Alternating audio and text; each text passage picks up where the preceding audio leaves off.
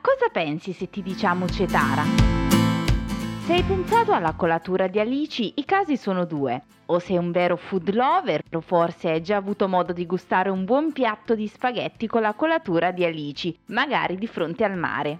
In questa puntata ti raccontiamo qualcosa in più su questo prezioso liquido ambrato ricavato dalla maturazione degli alici sotto sale.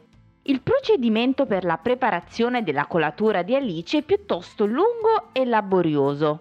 Il periodo per la pesca degli alici va nel periodo compreso tra la fine del mese di marzo e l'inizio di luglio. Una volta pulite e private della testa, le alici vengono fatte riposare in un contenitore con una miscela di acqua e sale chiamata increscatura.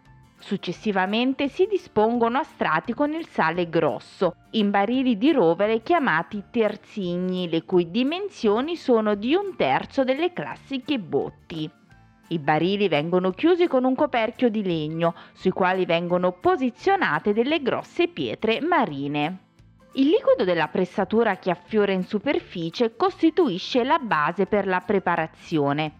Verso la fine del mese di ottobre la colatura di alice è quasi pronta per l'ultima fase della preparazione.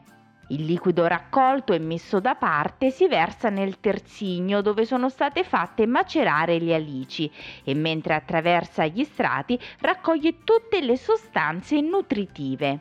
Successivamente attraverso il vriale un foro praticato sul terzigno viene recuperato e poi trasferito in un recipiente. Nell'ultima fase il liquido viene filtrato con dei teli di lino.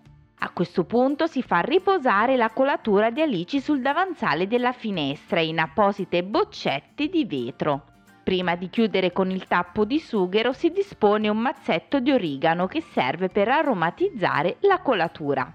Il prodotto ha un sapore forte e deciso ed è indicato per piatti semplici. La ricetta tradizionale conosciuta in tutto il mondo è quella degli spaghetti con la colatura di alici. Qualcuno preferisce aggiungere un tocco mediterraneo in più, con pomodori secchi e zucchine. Se vuoi saperne di più, visita il nostro sito costieraamalfitana.com.